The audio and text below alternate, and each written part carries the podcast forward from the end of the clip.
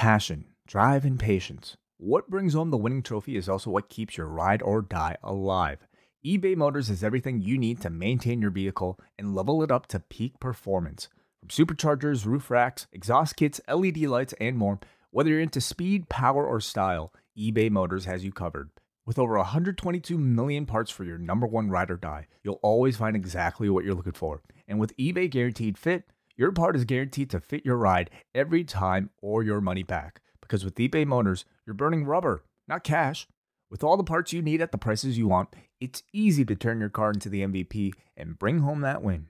Keep your ride or die alive at ebaymotors.com. Eligible items only, exclusions apply. The one thing that we have in common, the one common thread to this story is that you know what all of this feels like. You know what all this feels like, man. And you're scared as hell. And you should be because you know what comes next. What comes next? Is it WrestleMania? I beat you. And I become the WWE champion. As if they plate. The Kings of Combat Sports podcast, John and Wade. They'll talk about the things they did that day. They'll analyze the work of Vince and Triple H. Rewind to SmackDown. Rewind to SmackDown. Rewind to SmackDown. Rewind to SmackDown. Rewind to SmackDown. Rewind to SmackDown. Rewind to SmackDown. Rewind to SmackDown. Hello, everyone, and welcome to Rewind to SmackDown. I'm John Pollock, joined by Wai Ting. How was your Tuesday night, Wei? Not bad, yeah. Just kind of consisted of um, watching wrestling. Had some curry. Um, did not do any laundry. In case there are people wondering, Big debate about all of this. I don't know if it's so much of a debate. I think everybody's just pretty unanimous about preferences for house chores. What was crazy in that whole thread, no one mentioned, wow, I'd love to party with these guys. Oh, I mean, I think that's just a given, isn't it? That's assumed, yes. A dishwashing party. Yeah. I, I think that we should do, if there's time on this trip, we should do like 30 minutes at the end of it with Davey and Braden, and we compare our time there, our free time in New York. You and I are going to have none of it. Uh, they will have some, and we can live vicariously through them. I would say it's it, maybe it's it's epidemic of life in your 30s versus life in your 20s, but it's really not. We would have we were the same people when we were in our 20s. I, I don't, I don't sense uh, dramatic. Uh, everyone changes, evolves, but um, I don't know. There's some people my age way who will be very nostalgic about their younger days and oh, to be that age again. Am I weird that I I don't have any desire to be 25 again? Like I I don't know. I, I've never felt that way about oh, it would be great to go back to this time. Not at all. I'm I'm so happy to be this age right now. Yeah, I'm I think I'm largely like that. Um maybe when you get to be 60, you'll wish you were 30 or 20. Uh, maybe from like a mortality standpoint, um, yeah. I mean, you'll once you get to that point where you've got. Well, I, I think we're already. Nah, I would say at this age, we we've still got more years ahead of us than we do behind us. I think that you know, hopefully, you and I hit seventy. You would hope, right? yeah, I mean I, I was saying like when your body starts to break down, you know. Yeah. Maybe yeah. Yeah. Well, that um, that's a discussion for the double shot because we're going to be talking about that John Oliver segment some more about when bodies break down late in life. I thought I thought you were gonna say that was a, that that's a discussion for like a show we'll do thirty years from now. No, no, no. The one that we're going to do in about an hour and a half from now. Uh, so that's coming up on the double shot, everybody. Uh, we're just going to keep the train rolling here on the double shot tonight.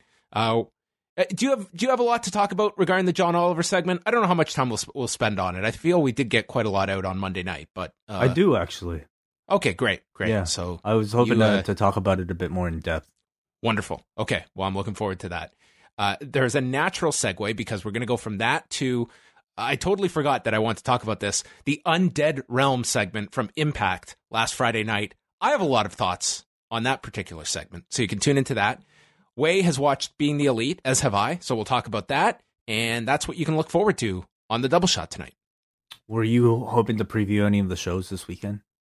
Oh yes. Um, time permitting, we might uh, tackle uh, some of the shows that are happening this weekend. But whatever we don't get to, uh, we are going to be coming back on Wednesday night, eight o'clock p.m. Eastern time, with a special edition of the Cafe Hangout, and we are going to preview WrestleMania match by match. We'll go through Takeover, and I want to go through some of the highlights of each particular day and what shows you and I are going to. So I'm very excited to do this show actually on Wednesday night. I was kind of uh, looking at the schedule and talking about a lot of these shows with you.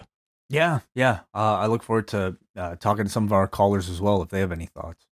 Yes. And how can people watch this live if they so choose to? If you're a video level patron, uh, that's double double and above, you can uh, you'll send a link to your emails directly uh, tomorrow at some point, and then um, I guess uh, afterwards it'll be up on our YouTube channel for free for everybody on Thursday. So you can look forward to all of that great stuff, and then Thursday, that's when everything ramps up. Wai and I are getting on a plane. We have decided we were not going to be driving to New Jersey or New York for this trip. And we will be attending shows that day, and that will be the start of our uh, bonus shows all weekend long. Uh, so if you're a member of the Post Wrestling Cafe, uh, you will be getting a show every day during WrestleMania weekend. Uh, shows on Thursday, Friday, Saturday, and then Sunday night we'll be back right after WrestleMania with a big review of that show. I'm hoping this year way that we make it back to the hotel and can do it in a better situation than the car last year. I'm hoping that we we have that upgrade that you and I can reminisce about. Wow, remember when we did this show last year in a parking lot, and this year here we are in a uh, moderate hotel. I'm hoping too. I guess it really depends how long it would take to get out of there. I mean, if it's like an hour, two hour traffic jam, I don't know if we could wait that long. I hear traffic in New York is great. Okay. I'm, I'm being facetious, but we are yeah, gotta. Well, uh, did you? I just tweeted this out. You probably didn't see it. There are 85 people presently booked for matches at WrestleMania on Sunday. Oh, 85, wow. dude. And there's going to be, I'm imagining there's going to be more in the women's battle royal. They've only announced 13. Like, we're going to hit 100 people on this show. That's a lot of people. And that That's probably a lot of people. Not a lot of time for uh, those 100 people what time are we going to get out of this stadium? What is the what is the the drop dead point where the MetLife officials come out and be like, "All right, guys, you've brought a lot of money to this place tonight, but wrap it up." It's going past midnight. I'm thinking. I can't see it ending before midnight. I really can't. Yeah. Um, they've announced three matches so far for the kickoff. Um, so they announced on Tuesday night that the two battle royals will be on the kickoff, and I was watching 205 live right before this, and uh, stunning. They confirmed that Tony Nese versus Buddy Murphy will be on the kickoff as well. So we at least know of three. Maybe we'll get a fourth, but even if you're getting four matches on the kickoff, that still means at least 12 matches on the main show, plus whatever John Cena is doing, plus Alexa Bliss, plus God knows what else on this show. It's going to be stra- buckle up is all I'm going to say. It's going to be quite the night on Sunday. Mm-hmm. All right. With that said, Wai, um, we do have a sale going on. Do you want to let all the listeners know how they can score some Wai Ting officially worn merchandise from the Post Wrestling store? That's right. Yes. Store.postwrestling.com. We have a 25% off sale right now, all week long. Store.postwrestlingtees.com. All t shirts are 25% off. This store is like your baby. Yeah, kind of. I mean, you you've started this thing from scratch. I'm very impressed with what you've done with this thing. Well, thank you. Thanks. Looks nice. You're you've become a your own model. Yes. For the hats. Yep, I fold the shirts too using the my technique. Is this the Japanese folding technique yeah, that you yeah. posted? Yeah, it's amazing. It's a three second fold. Man, that's incredible stuff. All right, well, go check that out. And once again, Sunday, this is the final promotion. This is the final time I'm going to mention it until some of our other shows this week. Post Wrestling live in New York, Sunday at noon, the Broadway Comedy Club in New York. Go to postwrestling.com forward slash live, and you can get all the information for the show. Tickets are 25 bucks, 20 if you are a member of the Post Wrestling Cafe. Wai and I will be doing a Q&A, meet and greet, exclusive t-shirts, and so much more. What a better way to get ready for a eight hour wrestling show than to come hear us talk about said eight hour wrestling show. We'll talk about other things too, not just that. Yeah, we'll, we'll probably try and keep it more uh, le- less dated than Mhm. Talking specifically about WrestleMania. So that is coming up on Sunday. I'm very excited for this show. Excited to meet a lot of people. Um, yes, so uh, got a nice message today from a random person in the city who's an Uber driver that has uh, not offered uh, free service for Wai and I in the city, but said, "Hey, uh, hit me up. I can give you a discounted rate for Uber and Lyft." I was like, "Wow, made it." Are we going to take him up on that offer?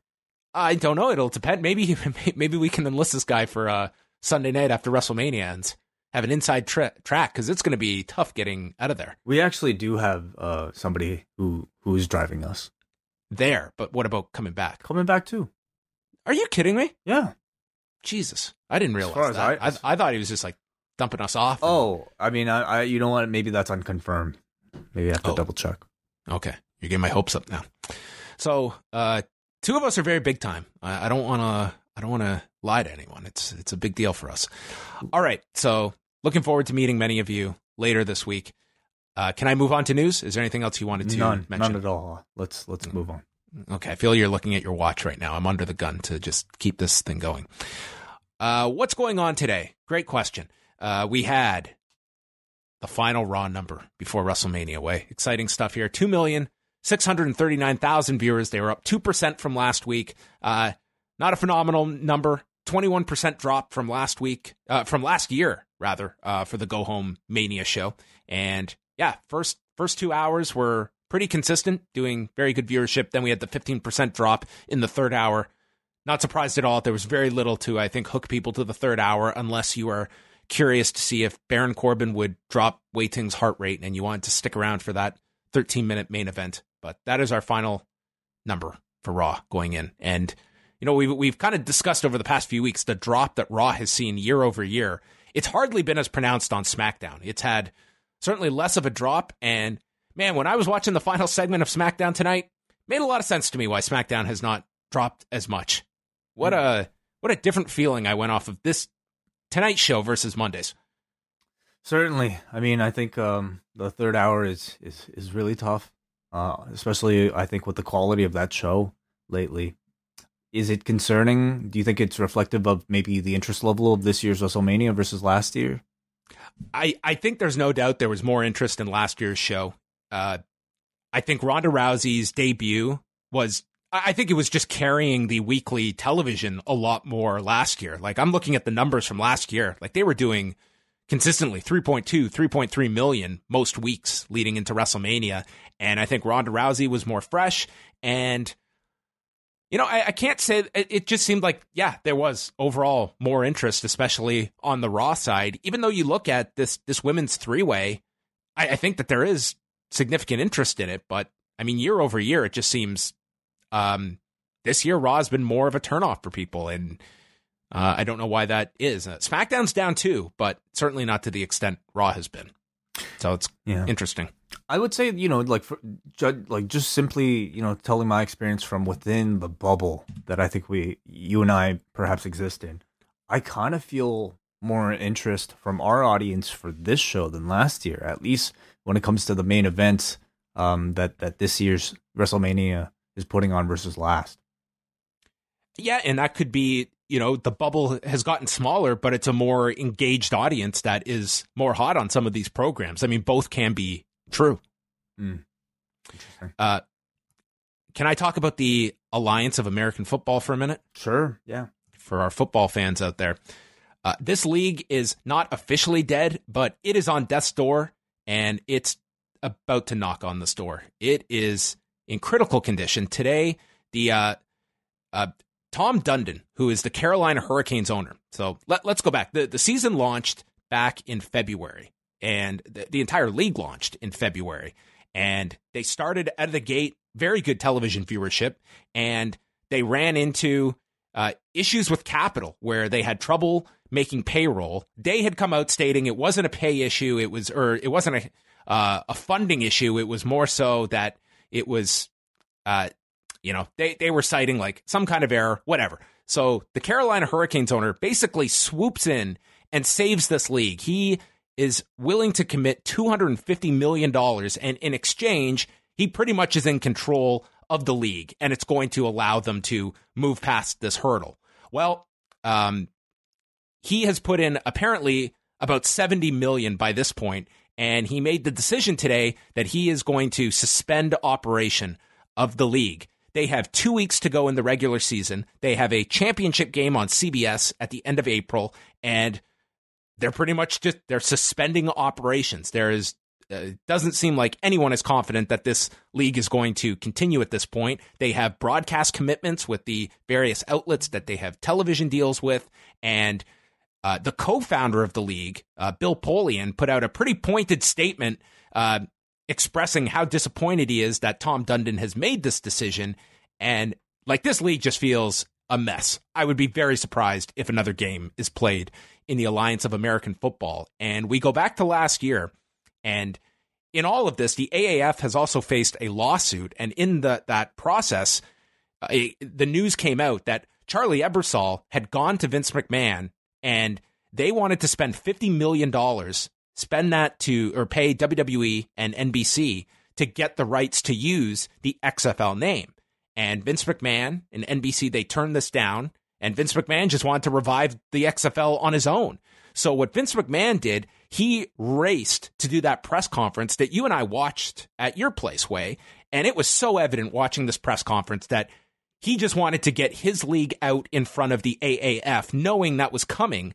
And like he had almost no details in that press conference. It was just, we're coming back and very little in terms of specifics.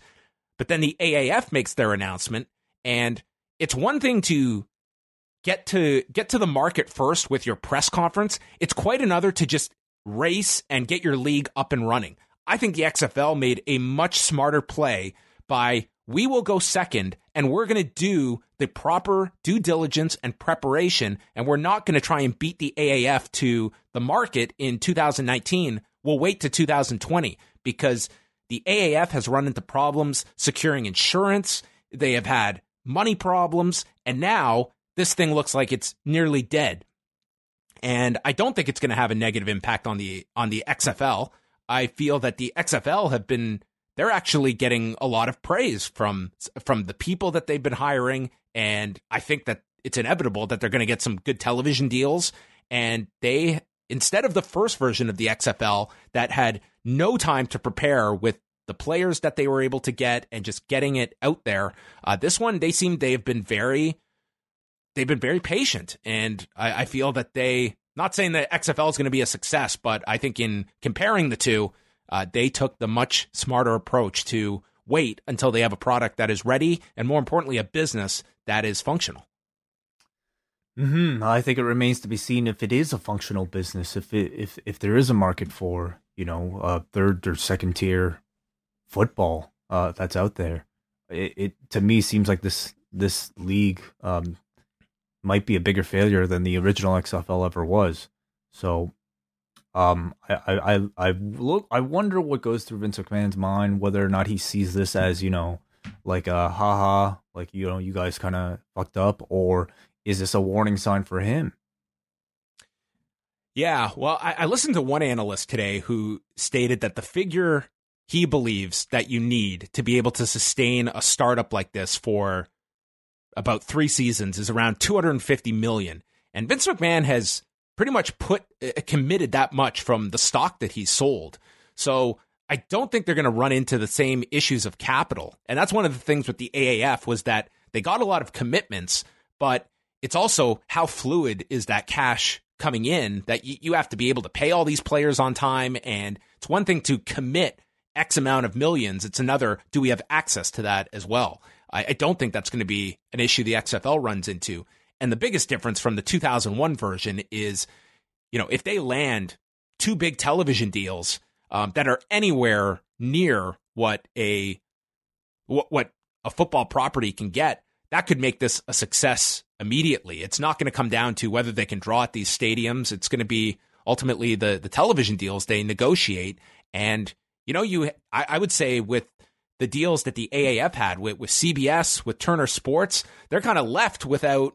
They they were earmarking this money for the AAF. Are they just going to look towards the XFL? And how great were those TV deals to begin with that the AAF uh, had? It was good exposure, but uh, what were those deals paying? So I think that overall, this is only a benefit to the XFL that it looks like the the competitor that they were going to have in these dual spring leagues going uh, playing at the exact same time.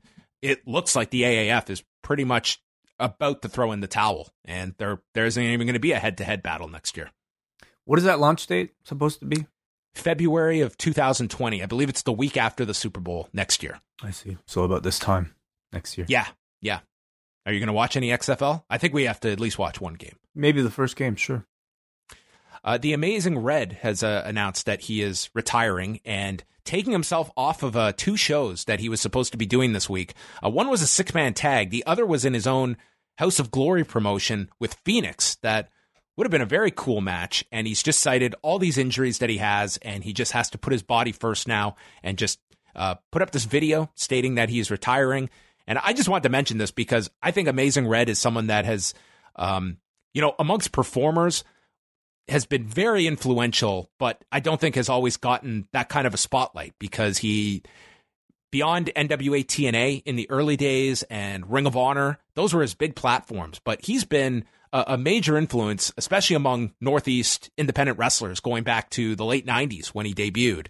And yeah, he's 36 years old. And man, for a time, like this guy was just an unbelievable talent to watch. I mean, I I didn't really see much of him until uh, NWA TNA launched, but he was to me one of the big stars of the early days of TNA. So not a name you always hear consistently these days, and he's still going to be training, but somebody that I, I think uh, you can look back on, and many many performers today I think drew a lot from him. Absolutely. Yeah, I mean, I'm always a little bit surprised that maybe he didn't go on to greater fame, even within TNA. Um, if he was coming up now, I think he would be lighting up the independents and he would be in such high demand. I think every major company would have been after him. I think he just he came at a time when he was so undersized that he wasn't going to get that that big big contract. But today, man, everyone would have been after this guy if it, if you're talking about a, a 2003 version of Amazing Red. I think so. Yeah.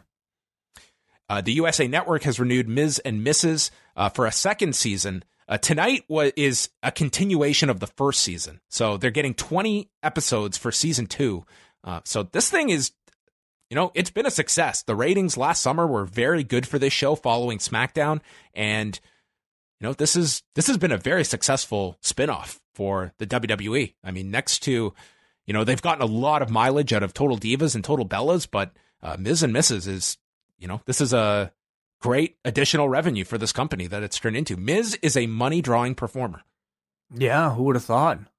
It makes you wonder if they have either more plans for other reality series in the works involving, um, you know, their roster, or and also I wonder if the Miz will continue this babyface run for some time due to the success of this other reality show who's left on the roster that would be that you would uh you would love to see? It doesn't have to be a couple. Maybe a uh, the couple ones are the best ones though, aren't they? I think they want the couples because man, you get potentially a wedding, yeah. probably a baby, maybe t- multiple babies. I mean, the the couple route there, there's no shortage of them. Yeah, I can't wait to see Aleister Black and Zelina Vega on oh, an man. episode of Divas. That'd There's be awesome. my nine to my nine to five are coming home. Yeah, that's it. Um, yeah. Stephanie and Triple H. Oh, could you imagine? No, not really. It'd no, be full of corporate either. speak. I think it'd be really boring, actually. Meetings and stuff. Uh, well, um, yeah, I'm sure they'll they'll, they'll try and come up with a more. They'll they'll certainly be encouraging uh, date night and on the WWE roster as they look for more spinoffs. And final news: more additions to Starcast. Uh, Pac, Tatsumi Fujinami, Pentagon Jr. and Fenix all added to Starcast. So they've been uh, loading up on the names. And uh, Conrad Thompson just did a interview with the Mat Men podcast stating that the Undertaker's stage show uh, will not be happening at Starcast. He's still appearing there, but I think they were they were going to try and do a a Q&A show with Bruce Pritchard and him with Bruce Pritchard hosting. And I guess Undertaker's reps they they didn't want it to be filmed. And one of the big selling points is doing all this stuff with FITE TV. So that kind of fell through. Hmm, okay. So that will take us into SmackDown. You can get all the latest news at postwrestling.com. SmackDown on Tuesday took place from the Royal Farms Arena in Baltimore. And earlier in the day, they announced that Rey Mysterio versus Andrade was canceled uh, because we couldn't deliver any of Rey Mysterio's advertised matches this week. Uh, they cited an ankle injury that he sustained in the Baron Corbin match on Monday. Uh, I, I, don't know if it was just something that it was a timing issue and they, they didn't put this in or if there was anything to that. Um, I'll try and find out in the next day or so, but this was removed from the show midday. Andrade still appeared on the show, but there was no Rey. Hmm. I, I feel like that's a match uh, I don't mind them holding off on. To me, I feel they, they never really ha- had that, you know, climax, that real real resolution to the feud that they were trying to build. I mean, there were there was a lot of talk and speculation earlier on of people wanting to see that particular matchup at WrestleMania. I think to throw just throw it out there on an episode of uh, SmackDown a few days before Mania in a nothing segment, perhaps it's better off being saved. And maybe they they weighed it and said, well, you know, we have not done a great job with Joe and Mysterio over the last week or two. Uh, who is more expendable, Andrade losing a match or Ali? And maybe just leaning towards Ali, giving Joe the win uh, going into uh, WrestleMania. And they made it clear, like the matches, it's happening on Sunday. Yeah. So we started with the Kevin Owens show. First of all, now that this show is over, can we officially designate? Um, you know how they always come up with a million forms of WrestleMania merchandise. Can we get um, can we get a whole a section of straws that are all designed after each performer, and the shortest straw is named Kevin Owens because that is what he has drawn this year. The guy is not even scheduled right now for WrestleMania. He's in the Battle Royal, is he not? No, they have not announced him for the Battle Royal. Oh. I imagine he that's probably where he'll end up. Um again, I think it's just bad timing you know, to it's, come back. It's it's just bad, not just bad timing. It was just bad luck. I mean, he came back with a plan, with a program, a big program for Mania, and it's just you know he was just he was the victim of circumstances in all of this. It's unfortunate, but you can't. If it's not the WWE's fault either. I mean, it was just they they went with what was hot. I don't fault them for making this move, but unfortunately, when you change plans, there's someone that's the odd man out. Certainly, if they could go back in hindsight, I'm sure they would have just decided, let's keep Kevin Owens off and bring him back in Montreal in a few weeks on TV. But they didn't have that foresight to know that injury would happen to Ali and what a ripple effect that that injury led to. Totally. And I think if you're somebody just watching the show, I think it's honestly all for the better. I mean, Owens could have come back and had that match with Bryan at Mania, but I just seeing what they ended up doing uh, at, at last month's show, I'm not all that confident that it would be any better than the story that they've been telling right now with Kofi Kingston. I certainly have don't have much faith in this uh, Kevin Owens babyface character. Owens brings up uh, he brings out Randy Orton and AJ Styles, and he brings up Orton ruining Kurt Angle's final match on SmackDown last week. Orton says he's proud of that because he saved the audience from having to watch a washed up Olympian who thinks he's still got it and he saved everyone from having to watch the match. I thought that was hilarious. I mean, you know, the hilarious to a point because he really wasn't exaggerating all that much, I suppose. No, I think for I think this was very much like Baron Corbin the night before that it was way too close to reality that it uh, I don't know if I would have had the the heel using this line because I think the audience has to begrudgingly acknowledge that they're not they're not lying even if they're uh, running down the babyface in Kurt here. AJ says that Randy has been here almost 20 years, and in that time, you've learned one move.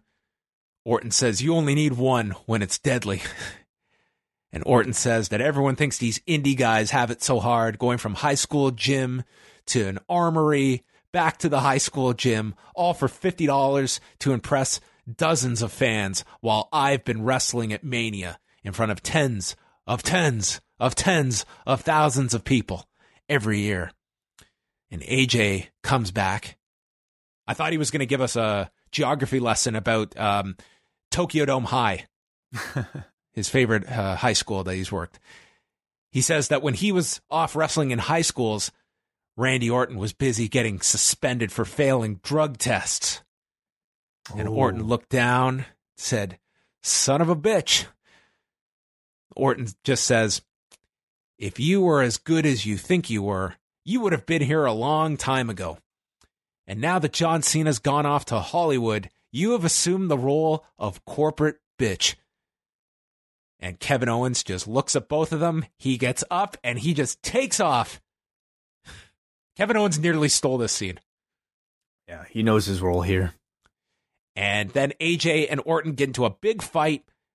Orton uh, is there, staggered in the middle of the ring, as AJ goes for the phenomenal forearm and gets caught with an RKO in midair, meaning these two must have a way better RKO idea in mind for WrestleMania because this was pretty good. And I thought that this was a really solid segment for these two going into WrestleMania. Just, you know, cutting re- realistic issue that the people reacted to well. You know, this this build has been so simple. It's basically been two or three promos, that's it. And I think people are looking forward to the match. I think it works when it's a match that already speaks for itself on paper. You know, I think Orton versus AJ feels relatively fresh, and I it was a matchup that I think uh, a lot of people were already looking forward to even before they got to any build. So, despite the lack of TV time that this program actually had, um, I I'm not disappointed in how little they've done, especially because I thought this last segment on the Go Home show came across so well really in about like three exchanges, you know, about like, I don't know, six, seven lines of dialogue, they just did really well. I thought every line was really good. Totally hit on the divide the audience cares about between, you know, your indie darlings versus your major league established star. And I think in the end they could have done they done they did about as good as anyone could have asked for. Yeah, this is probably the closest we've ever got to uh, someone trying to bring up the Randy Orton rule when it comes to the uh, the wellness policy, which that was always cited as the Randy Orton rule because initially it was once you get three strikes, you're gone, and then after a certain amount of time, uh, they would pretty much reset you. Um, and then you have like Jeff Hardy who left and then he came back, and it's kind of just assumed that it would. I, I can't remember if they actually changed that language about when you come back. I'm pretty sure that's what it is. That if you leave and come back, it's also reset at zero. But um, Hmm. I mean, Jesus, when was the last time we even had a wellness policy violation? There was a time that they were popping like all all the time from 2007 to nine. Like there were tons of them, and Yeah, they'd announced remember. them publicly, and then they announced they would stop announcing them publicly. Right. I remember some like Paige and, and Roman. Paige was probably the last. Roman was a few years back now. That was 2016. Eva so Marie, yeah, Eva Marie. yeah, yeah. Those were they're, they're few and far between now. hmm So they, they, yeah, that's right. They do announce them publicly, but I, I think what the change was that was that now they would have them finish up what uh, their current storyline, things of that nature. So anyway, Okay. maybe that can be the follow up promo. A whole maybe someone can come out and recite the uh, the updated wellness policy. Eight man tag followed this: the Usos, Ricochet, and Aleister Black versus Shinsuke Nakamura, Rusev, and the Bar. First, the Bar got the heat on Ricochet. Then Black came in, hitting a Kibrata. They beat down on Jay for a long time. He eventually tagged in Jimmy. And then we just had guys in and out. Cesaro pressed Ricochet into the air with an uppercut. There was an, an exchange of kicks with everyone. The Usos then double teamed Rusev uh, with super kicks, and Jimmy pinned Rusev. Hmm. There. I mean, it, it, there really is a lot of great talent in this tag division, especially when you just kind of put lay them all in, in the ring like this. And I guess you know I'm kind of reminded that this might be one of the last times we're going to see this really strong mid card mix on SmackDown with the uh, brand split coming up. Is it next week or the week after? Two weeks. The week Yeah. after, yes. Um, but I think it also really stood out to me that, like, among this crop of eight, to me, I feel like the weakest performer right now is Shinsuke Nakamura. You know, so I think as much as like, uh, everybody's you know perhaps uh, upset at the company for maybe not doing so well with that guy in the years since last year, I think a lot of the blame falls on himself as well because in a match like this, to me, he impresses me the least of anybody. And I'm including Sheamus in there. I'm including Rusev in there. So, you know, take that for for what it means. But, yeah, uh, I mean, he's just he's just occupying a, a, main roster spot at the moment. It's you know, there's nothing that it, it's not screaming that this guy is underutilized, not at all. Yeah. You know, the Usos, on the other hand, I think uh, they definitely received a lot of the focus here. Uh, giving them the win, I, I, feel perhaps is a way to slightly rehab them after last week's forfeiture, um, and also before they defend the belts next week. Yeah, so Alexa Bliss comes out as the the host of WrestleMania. She said she didn't want to be here on SmackDown, but she is the host and has business to attend to. Notes that the that Ronda Rousey, Charlotte, and Becky are out of jail.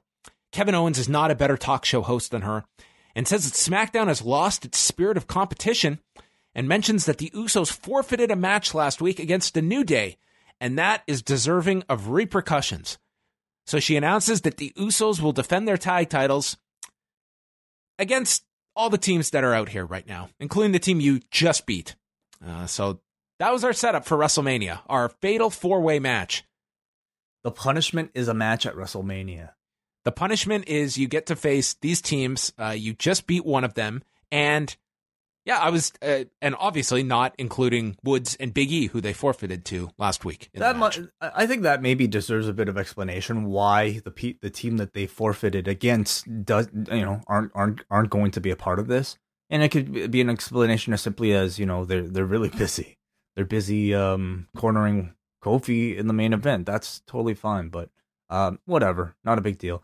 It's a four way. I'm not all that excited for it. I mean, there's no added stipulation to freshen this matchup from what we just saw in this edition of SmackDown. But whatever. It's a way to get people on the show. I'm happy that these eight aren't going to be in the battle royal, I suppose. Sure. Yeah. Um, it, it, it is a match. And if they have time, it'll be a good match. Then uh, from there, everyone just fought. There was a black mass delivered to Cesaro and Ricochet hit a tope con hilo to everyone on the floor, and that was that segment. Iconics are in the ring. They recap that the Usos are defending the tag titles, and they too are in a fatal four way. Lot of fatalities scheduled for WrestleMania. They say that Beth should have stayed retired. They were abandoned on Monday by their partners Nia Jax and Tamina, and they've already beaten Sasha Banks and Bayley. They are going to make WrestleMania iconic, and they do their iconic pose and they held the camera on Peyton Royce, and Peyton Royce blinked, and she just could not keep a straight face with this pose. It's pretty ridiculous, but I mean, it's something they've been doing for years now. I didn't think the segment went over all that well for whatever reason. I mean, I don't think they really hit that humor uh, level that they've been known for in this particular promo. I largely just kind of found it annoying uh, with with them doing like the high pitched, you know, screaming and stuff, and the audience didn't really feel really feel all that into it either. The Miz came out and he said that WrestleMania means different things for different people, mentioning Charlotte, mentioning Kofi as the crowd starts chanting for him. And for him, it means, uh, for Kofi, it means finally breaking through. But for Miz, it means retribution. And he is standing here as the best version of himself because of his family. If you don't believe me, tune into Miz and Mrs. tonight at 10 p.m. immediately following SmackDown. And then he goes on to say, I know that sounds like a cheap plug, but it's not. It absolutely was. Of course it was. Yeah. I mean, I think the Miz is trying really hard to to be the good guy, to be your friend, but it's so transparent that no one is buying it it's too much of a 180 from the Miz that we've known for the past decade. I feel like he still needs to retain elements of that annoying cocky guy that he still was like just about two months ago. Instead, all of a sudden, he's just kind of playing your generic action hero movie good guy who loves his family.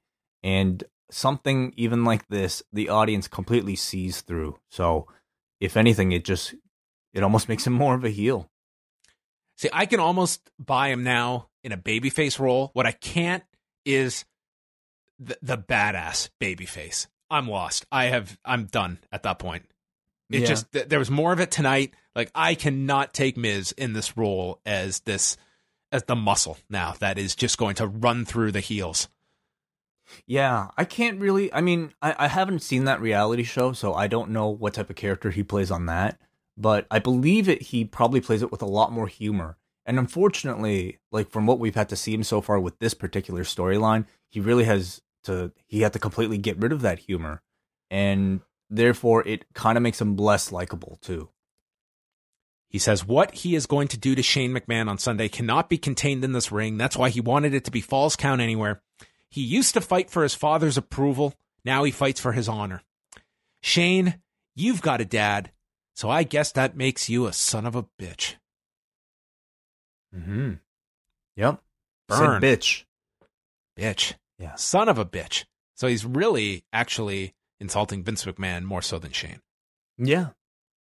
I guess Shane doesn't appreciate his dad being called a bitch.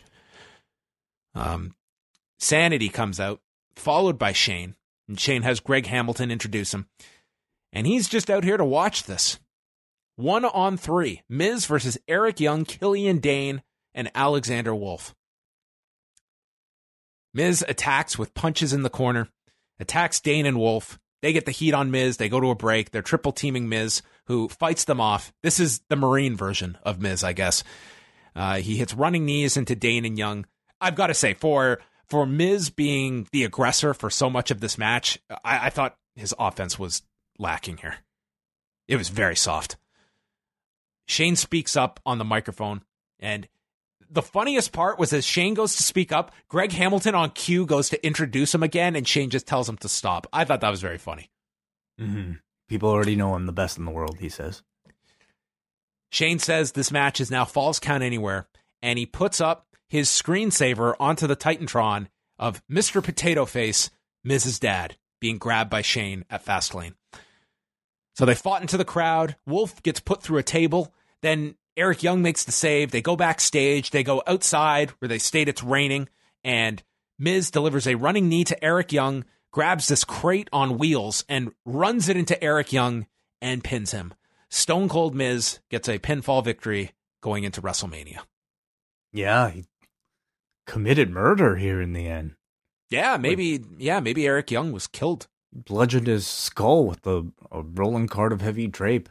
Well, Um, I'm sure. I'm sure Eric Young is hoping he wakes up somewhere else. Yeah, I thought it looked good, at least the finish. But uh, I don't really see b- many people buying into the Miz's Revenge story. I thought everything leading up to the turn was actually very good and captivating, but we're kind of now left with the weakest part of the whole pro- program, and that's the match itself between Shane McMahon and the Miz. So, um, I mean, it is uh, Falls Count Anywhere, isn't it? This Yep. match. So I, I, I'm hoping for you know a nice, quick stunt show with a minimum level of wrestling. Then a police car pulls up, and Becky Lynch gets out. So this was a hell of a cop car ride from uh, Washington D.C. to Baltimore. Uh, Yeah, that's true. And why did she even get a ride? Oh, they were very accommodating. If you get arrested, you want to ha- make it in Washington. sure. I don't I have guess. to rent a car. Great. Do you want to get arrested after WrestleMania? Maybe we can. They can take us to our hotel. Uh, what would you do to get arrested? Um, well, apparently, I'd have to uh, get into the back of a cop car with you, and then I'll I'll use my legs to to drive into you. Does that sound good? Sounds great. Maybe maybe I can accuse you of stealing a lantern from the press box and have you arrested. I, I know who would call the cops on you too. Corey Graves is in the ring and announces that the women have been released from the precinct under their own recognizance. And Becky comes out and just cuts a promo. She stands on the announcer's desk. She talks about the main event. She's going to tap one of these dopes out and become the double champ. And she goes to, she tried to fist the WrestleMania sign and then she corrected her posture and pointed to the sign. Right. Okay. We never have seen fisting of the sign. Kind of tough. Um, to to do it from a distance, I suppose. Well, she tried to be different. Um, yeah, Yeah. forgettable promo, I thought. Yeah, I didn't think it was a great promo. Um, passable, but in front of a crowd like this that didn't seem to react that well to it, it it didn't come across to me all that great, especially for a go home promo. I feel like Becky really hasn't had that amazing promo in a long time. You know, the type of promo that I think put her on so many best of lists in January. We haven't really seen it, and this certainly wasn't it. But it almost doesn't even matter by this point. Like their work is already done. Yeah, we've we've gotten enough of this build up. It's everyone is ready for the match and But listen, what the hell was the point of the whole arrest thing? Just to do a big shocking scene backstage, just a wild chaotic brawl and I mean logically they should be arrested. Re- remember Okay. that next time So there's an out of control brawl that yeah. th- So it was just it was just all for visual, really. Yes. Yeah. I, I, I didn't mind that aspect of it. And I thought it just added to the chaos having, you know, they're all defying authority and just the chaotic scene that it was rather than just another brawl with three people. Yeah, I guess. I mean, but why stop there? Why not like I don't know. Um Maybe Jerry McDevitt was the one in the in the uh, driver's seat uh, that brought Becky. Got it, got him, got her out. He should have come on and explained why she's out mhm. in 24 hours for assaulting police officers. You think you think Conor McGregor got off easy? Becky's doesn't have to do any community service. Um, by the way, did you see um, Paulie Malignaggi and Artem Lobov got into this incident today? There was a media day for uh, Bare Knuckle FC, which Artem Lobov is fighting for on Saturday in Mississippi. And if he wins this fight, he's apparently going to fight Paulie Malignaggi for Bare Knuckle FC sometime in June. So Paulie Malignaggi was at this media day, and they got into each other's face, and then Malignaggi slapped him, and everyone's pulling them apart, and Malignaggi cuts this huge promo on him. And tonight, just as we're about to record this, Conor McGregor uploads on Twitter like 10 photos of their sparring session from 2016. We're just beating the hell out of Malignaggi and these like high quality photos of his face all battered and bruised up. And man, McGregor just destroying this man on Twitter. Yeah, wow. So a good piece of business is what you're saying? They've done? I guess so. Yeah. Good for Artem Lobov. I guess he's going to get a notable fight out of this. Then they promoted coming up next the biggest mixed tag ever an 18 person mixed tag. Like, oh, great. They had both the Andre the Giant and the Women's Battle Royal trophies out. Your favorite trophy way, the Women's Trophy is back. Same design. Oh, they're both my favorite. They're, they're both great. Yes. Uh, they dusted these out of the archives. So would they have had a Moolah statue if this was the Moolah trophy?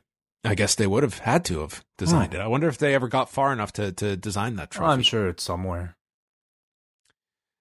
So, let me take a deep breath here. The Hardys, Heavy Machinery, R Truth, Naomi, Asuka, Nikki Cross, and Carmella took on Luke Gallows, Karl Anderson, Andrade, EC3, Shelton Benjamin, Mandy Rose, Sonya Deville, Zelina Vega, and Lana. Yep. Phillips adds that both battle royals will be on the kickoff show. And as I mentioned, the cruiserweight title match they have also announced for the kickoff show. Uh, we'll see if any of those change. Cross and Vega started the match, and then Lacey Evans walked out. I thought this would be the announcement that she was joining the Battle Royal, but no announcement on SmackDown. She just did her usual deal, walked to the back, and then Vega jumped Cross from behind. We had a battle of TNA champions with Jeff, Matt, and EC3. Matt hit a side effect onto EC3, and then Heavy Machinery came in and I guess tried their own poetry in motion. Otis hit the Caterpillar. They went through the break. Truth and Carmella did a dance break that Karl Anderson broke up. And then everyone got into the ring. Naomi tossed Karl Anderson out to the floor. Everyone's throwing everyone out. I have the voice of Michael Cole in my head from Raw that none of this means anything. And Mandy was freaked out by Otis and got saved by Shelton Benjamin, who tossed out Otis. Then Nikki dumped out Rose. It comes down to Asuka and Jeff Hardy, who are left alone. They hug, and then Asuka tosses Jeff Hardy to the floor, and Asuka is standing tall. She wins the momentum heading into She Sunday. is. I would disagree in this build up to WrestleMania that she won the momentum, but on this night, I guess she did. Yeah. Um whatever. Like they didn't have enough time to do two generic battle royal segments. So you you mix them all together. Sure. Um I thought what was notable for me was how much EC3 was taking here. He took the caterpillar, he took the twist of fate, then the Asuka kick, and he gets thrown out as the last or second to last one. So he is where he is now on this car roster. Well, after that, they aired a video for Lesnar and Rollins, and then Samoa Joe came out for a match with Ali, just Ali. And Ali hit a suicide dive, tornado DDT in the ring, rolling facebuster, and he climbs to the top, misses with the 450. Coquina clutch is applied, and Ali passes out in two minutes and 24 seconds. Hmm. Um. Very fast, you know, X Division style match. Uh, good for Joe to get the win, but his match at this point with Rey feels of pretty low importance, so I don't really anticipate it getting a ton of time. It's fallen so much. I almost wonder if they are going to still go through with whatever this Dominic angle is. Like they didn't even bring that up on tonight. It just feels like such an afterthought. I mean, I guess you can still do it. It just feels though like eh, it wasn't even brought up. Like it's almost people are totally they've forgotten about it because What- there's what- so much to remember for this segment What for the show. What is the angle? What was he supposed to do for this match? He's supposed to be in the front row to watch his dad win the title, which would lead you to believe that there's going to be some angle coming out of this. Huh. Okay. Yeah. I mean, I, I imagine he'll still be in the front row. Maybe they'll start the angle there. I think yeah, it's it starts and whether Joe loses the title and then chokes out Dominic or does something, um, I can see this continuing. Yeah. Daniel Bryan comes out with Rowan for the contract signing, which is hosted by Michael Cole. He brings out Kofi. This crowd is so hot for Kofi. They are chanting for him like he is the biggest star on this show. Bryan immediately signs the contract and then he cuts a promo on Kofi. He says he is not here to stop Kofi from signing this contract. The crowd just keeps chanting and chanting, and he says he has some life lessons for everybody. He tells the people don't be complacent and a bystander in life like Kofi. Don't sit on the sidelines and wait for others to push you like Biggie and Xavier Woods have tried to push uh, Kofi up to the top. And Kofi, your final life lesson is not to mistake a fad for for reality. He was once in Kofi's shoes. They chanted yes for me. Now they're chanting Kofi for you. He knows what this adulation feels like going through your body, but you don't feed off of them. They feed off of you because they're parasites. And they all need Kofi so that they can live out their own fantasy and then they'll just discard you. The crowd is livid. They're chanting asshole at Bryan. He says that's what they said to all the great truth tellers out there. And he says, Kofi, this is the best it's ever going to get for you. And then Kofi stands up to him and he says, It's time for me to educate you. You don't know a damn thing about me. You became a champion here within your first two years, and I was there. I watched, I observed everything. And I've gone through all of this. I never got a singles match in 11 years here, and that's fine because it brought me to this point. And the reason you're concerned is because you know what's next, Bryan. You know that I'm going to beat you on Sunday. And he signs the contract, and they go off the air with Bryan or with Byron stating how Kofi has been treated like a second class citizen, and he's finally going to get his opportunity on Sunday. I thought this segment was just fantastic. Great I- send off. I did too. I thought this was a segment the crowd really came alive for. They added a lot to it as well. Yes. Yeah. I thought Bryan was simply fantastic. He, He had was some great excellent. great dialogue that made him feel like a bitter old veteran that who's no longer the flavor of a, of the month having lived through it. And Kofi, I thought the entire time just had this wonderfully passionate look and delivery with a strong closing line that um about what comes next in the story that I thought was was very good. So a really hot segment to close the show heading into this match. I, I feel that this has now creeped up. Uh, This, to me, is the number two match on the show. I thought it was always the number two match. Yeah, I know. I know you were more ahead of it than me, but after this week, like this does feel like the number two match on the show uh, to a lot of people. Yeah, and if we're just going by, you know, maybe um the how how much how interested I am for the programs after this show, I mean, I might even in some ways rank it number 1 above the the women's main event because that to me is a build that I feel has been a lot more shaky Whereas this Kofi Bryan build, maybe you know, despite it being shorter, I feel like it's been a bit more, um, like well told without too many peaks and valleys. Instead, maybe just you know a steady climb up towards this culminating moment. So I thought SmackDown overall was a good show. I think for most of the angles, it really just served as a last minute reminder that these matches were happening. But I thought AJ and Orton and Kingston Bryan, those talking segments really, uh, those matches really benefited from those talking segments today. Yeah, I, I like the show too for uh, those main points, and I think you you really drove home the the main event angle very strong with that contract signing. I think when you go off uh, with your your major program on SmackDown with a segment like that, uh, it's got to be a thumbs up show. So I thought they did a great job, and Kofi is going to be so popular this weekend uh, at that show. I think so too. He's got a great new shirt. Yeah, the Against All Odds shirt. Yeah, I like it. So maybe Phil Collins is going to be coming out with the new day or something. Yeah. Okay, what do you rate this show, John? uh, I go. I go seven point five. Yeah, I go seven. Tonight, the forum gave this a seven point three one. All right. So consensus uh, show of the week from WWE. Jake from the Windy City starts us off. The contract signing was just flawless and exactly what it needed to be. Bryan had the crowd on strings tonight, and the nuclear heat he's getting is what a, is how a heel should try to is is what a heel is going for, is what he's saying. And Kofi had a great rebuttal promo and really got me invested in this bout for Sunday. Jay from Colorado. Okay, after the second night in a row, I can confirm something is up with Aleister Black's entrance mechanism. Last night on Raw, it made Yes. this noise like Yes. a roller coaster as he was rising, and then this noise that almost sounded like a party speaker when it finished. The more I watched it, the funnier it got. Scared the hell out of my dogs too. They need to oil that that damn thing. Also, Eric Young, without his beard, looks like a forty-year-old Crash Holly from the post-apocalypse. Mm. I totally noticed the Aleister Black entrance that they've added, that little like chain sound to it. Yeah.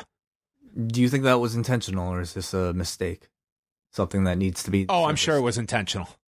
Oh, okay. The I'm cha- sure it's like an effect or something. right. It really kind of makes you wonder, like, if that thing screws up, it'd be really embarrassing. Let's say it goes like you, halfway. you ruined that entrance for me months ago when you talked about Al Wilson coming out on that entrance. The other Al. Uh, he'll be Chris from- he'll be in attendance, I would think. at the I would hope Fame. so, unless they want to honor that storyline. Yeah. Maybe he's yeah, rise from the dead, and we'll get a reunion at the Hall of Fame. Chris from Queensland, Australia, on SmackDown. The show seemed to build excellent, just like a go home show should. But what's this about Rey Mysterio suffering an ankle injury during his match uh, with Baron Corbin on Raw? I, I don't know if that's legit or it was just something that they just didn't want to go through with on, on the match. Uh, Billie and Peyton's promo was everything it needed to be. We're going to be champions, and this is how we'll achieve this. Uh, 205 Live. Tonight, Oney Lorcan defeated Kalisto, and Akira Tozawa defeated Mike Kanellis. Uh, Buddy Murphy versus Tony Nese is confirmed for the kickoff on Sunday. Shame the last time it was defended on the main card was Survivor Series. Tony Nese said all the pressure is on Buddy Murphy before being jumped from behind by Murphy and brawling from backstage onto the stage after officials separated them. And it ends with Tony Nese standing tall after hitting Buddy Murphy with a running knee. A great video package to close out the 205 Live Go Home show. Hope this airs before their match. That's it. Um, oh, sorry, he had another thing here. Amazing to see how far Buddy, Billie, and Peyton Royce have all come from wrestling in front of a few hundred people on the other side of the world to competing at WrestleMania on Sunday, but also they are all in championship matches. Yeah, some Australian representation on this card on three of the 85 people, Australia's mm-hmm. own. Brandon from Oshawa, Daniel Bryan was incredible tonight. I remember when people thought the crowd was quickly going to turn him babyface again, but he had this crowd in the palm of his hand tonight. They were so hot during the final segment that, and this match might be the one I am looking forward to the most at Mania. AJ Orton did a good job of steering their rivalry back in the right direction as well. Kevin Owens was great and just just getting up and walking out. There has to be a reason Kevin Owens is not being included in the Battle Royal, right? I'm trying to hold out hope that he will have something interesting planned. Do you think they could do something with him and Cena? No, I You really see- don't. Yeah, he's a babyface, so I don't see that happening. Um, No, Elias I I- makes no sense. No, like So- I, I feel Owens is odd man out here. Like maybe he's going to be involved in something backstage. Maybe he does get tossed into the battle royal, but I don't expect anything meaningful with Kevin Owens on Sunday. Yeah, somebody reminded me that uh, the Honky Tonk Man is going to the Hall of Fame, so he would be a perfect candidate to inter- interrupt Elias this year. Uh, he says it would be out of nowhere right now, but so would pretty much anything involving Cena unless he does end up challenging Kurt. I don't really see the point in them holding Owens off the show, and if they didn't have something else planned for him, then why not just announce him for the Battle Royal? I mean, you could also look at it from the the standpoint that is that a positive for Owens to be just another guy in the battle royal? I mean, it's bronze. It's basically three people and then background players. Um, which you know is Andrade better off being in that battle royal than not even being on the show? I think you could make that argument. Like, uh, I I don't think it serves you well to just almost be slotted as one of the background players in the battle royal. So uh, we'll see. Jalen from Pickering. Strong way to bookend the show. Really dug Miz's promo, but everything else on the show was meh at best. It's almost nauseating to compare where Asuka, Nakamura, and Rusev are now compared to last year. Minus the heel turn, the former Rumble winners had literally the same year between bad English promos, repeated title losses, makeshift tag teams, and a title reign where they became ghosts. And the lack of Rusev Day chants say it all for him. This mania does feel like a shift in the WWE, though, so hopefully they'll use it to establish full time stars. Joey from Queens. Salutations, gentlemen. It's been many moons since last I was at the cafe. Are you I sure this wasn't Brandon? I will try to keep my thoughts short and sweet. Highlights for me was the Miz promo and the contract signing, and the lowlights were the 18 Geek tag match that turned into the 18 Geek Battle Royal. Anyone else remember when Asuka went two years without taking a loss and is now rubber sh- rubbing shoulders with the likes of Otis and Tucker? I don't know her contract situation, but I wonder, come negotiation time, if she would answer a phone call from Jacksonville. Overall, it's 5 out of 10. The good was there, but it couldn't outweigh the mediocre and downright bad. All right. Uh, let's go to MJ. He says, Big E is a legend, and the crowd behind Kofi tonight was beautiful. As with both promos, I haven't been moved to want somebody to win a match like this in WWE since Punk's pipe bomb. Maybe one of the best go home segments heading to Mania of all time, and especially on SmackDown nonetheless. Felt like the hottest match on the card, and Bryan has mastered the troll heel character who spews hate on Kofi, with the irony of it being him four or five years ago. Uh, goes on to say Kevin Owens played a great straight man in the Orton Styles interview segment. Even more confused than last night about the tag titles in WWE. Too confused to even ask you guys to explain the hierarchy of tag teams across all three brands. And adds that he loves this version of Miz, but I do think he loses at WrestleMania. MJ has feedback for the double shot, and I guess that's it. All right. Thanks, everybody. Thank you for your feedback. Seems to be a better received uh, episode of SmackDown, in particular the contract signing segment. Maybe one of the better contract signings we've had in some time Wai. Perhaps. Yeah, always got to get the, those. What about everyone else on the card? Have they signed contracts? Uh, Behind closed doors, I assume. I, I I hope so. Maybe that's why all these changes can happen because they don't have signed contracts in time. That's the key. You got to sign your contract back in February for your match. Then it won't get changed. Hmm. Somebody, po- make- somebody pointed out that on the actual physical contract, uh, John Cena, I believe, sent sent this to me. On Kofi's contract, it actually states today's date and not Sunday. Well, it's you sign a contract. It's the that your signature. It's like the contract is signed on this date. You would have today's date, wouldn't you? On a contract you signed yeah, today. but I mean, I, I can actually read it. Let it be known that on this day, oh, okay, the city of Baltimore, Maryland, the granting of a WWE Championship match between WWE superstar Daniel Bryan and Kofi Kingston to take place at WWE's premium pay per view event, WrestleMania. Premium. That means they're not on the kickoff portion. and then They're it- on the oh, premium okay, and then it actually says Sunday, March something. Oh dear. It says March on the date, so he just signed a contract for a match in March. Oh man, Kofi, Kofi. Got to read the contract. So I guess that's what he He could win, and then Bryan can cite that the contract is is null and void. It says something like March 18th or something. Bryan can come out and say, I had you sign a contract from 2010, the same contract I sent to John Oliver. Wow. And he was behind the segment. Wow. Fascinating. All right. Uh, thanks to everyone for listening. Uh, if you want to hear more, you can pop on over to the Double Shot. Wai and I have a new show up talking about all the things we listed at the beginning of this show. So go on over postwrestlingcafe.com. That's where you can live all weekend long and get all of our bonus shows and check all of that great stuff out. Uh, again, if you're in New York, New Jersey, around at any of these shows, uh, do come up and say hi. We would love to meet as many of you as possible, and I will defer you to Wai uh, to bother him for stickers. Oh, I mean, you'll have, we'll all have stickers. All right. What are you most looking forward to this weekend, Wai?